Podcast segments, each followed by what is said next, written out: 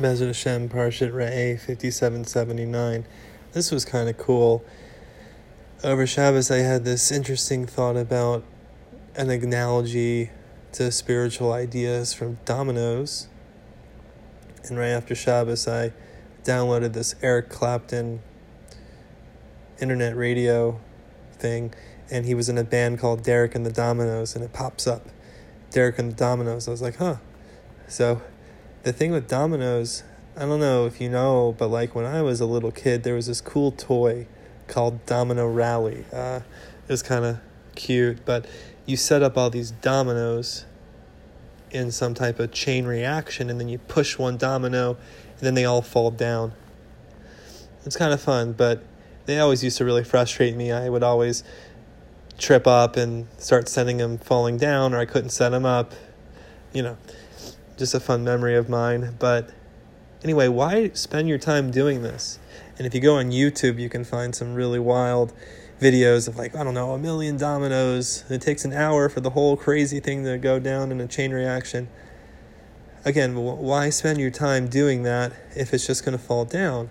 And I don't know, there's something satisfying or pleasurable about seeing the physics of it, about seeing the experience you know, it's just cool to see that energy transferring from one thing to the next. It's strangely satisfying. But I, I felt like, hey, this is kind of a fascinating muscle or analogy for everything, for the universe, because I was looking specifically in the Shefa Tal, and he was explaining, you know, what is what constitutes not godliness? What constitutes otherness from Hashem, these worlds of Bria, Yitzira, Asiya, these worlds of Nifradim, of separations. And at the end of the day, I'm not going to quote the language, but they're just these great systems of shades of darkness and obscurity which are set up to be knocked down. Kind of like those dominoes. And then again, what's the point, right? What's the point of death? What's the point of time? What's the point of going through this moment that we're just going to lose the moment? One moment leads to the next in a chain reaction, but why? Like, why all the hassle? The Zohar is describing the world as this wax. In one place, it's describing the wax as that it's the mole, or it's, it's the material by which the shape of the upper world is stamping into that wax to show what's otherwise invisible about those energies of the upper world. But in another way, it's describing the world as wax, in that there's this candle, this fiery candle, ki Hashem elokecha eish ochla, keal kana, that your God is a burning jealous fire, and the Leshem is explaining that he's jealous for his lost sparks. He's got to, whatever, go out there into the waxy, dark stuff of the worlds of separation, this temporary experience of otherness from Hashem, and burn it up and jealously reclaim his territory, so to speak, so to speak. But again, what's the point?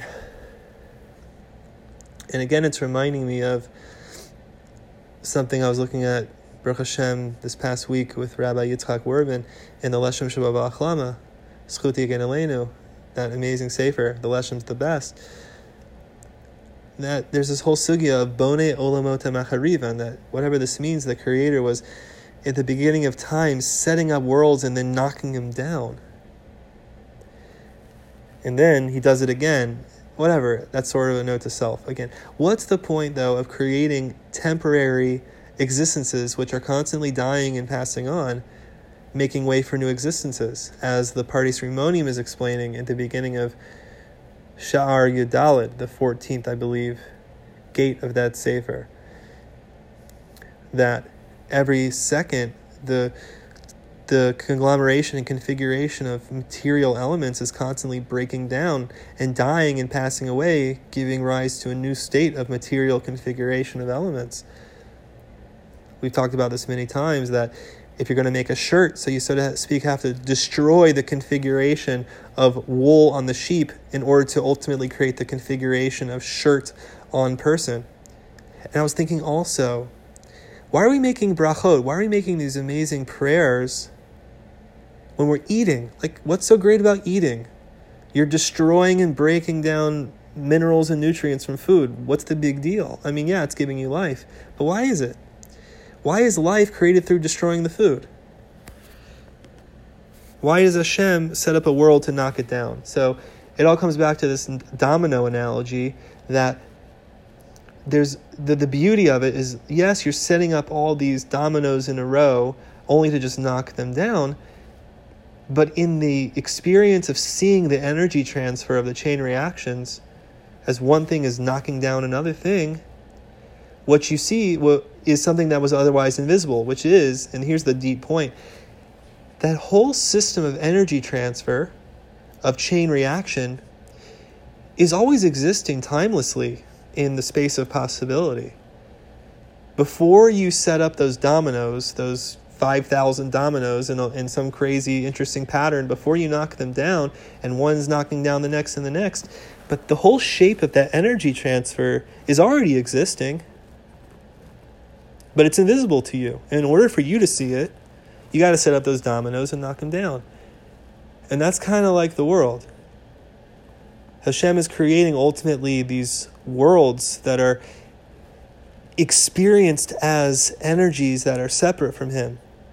But that's only to knock them down and show His powers. Knock them down in the sense of take them over or act within them to show all His powers. And then, when those experiences are had, we remember them forever. And I don't know, it's just an interesting example. Think about it. Baruch Hashem.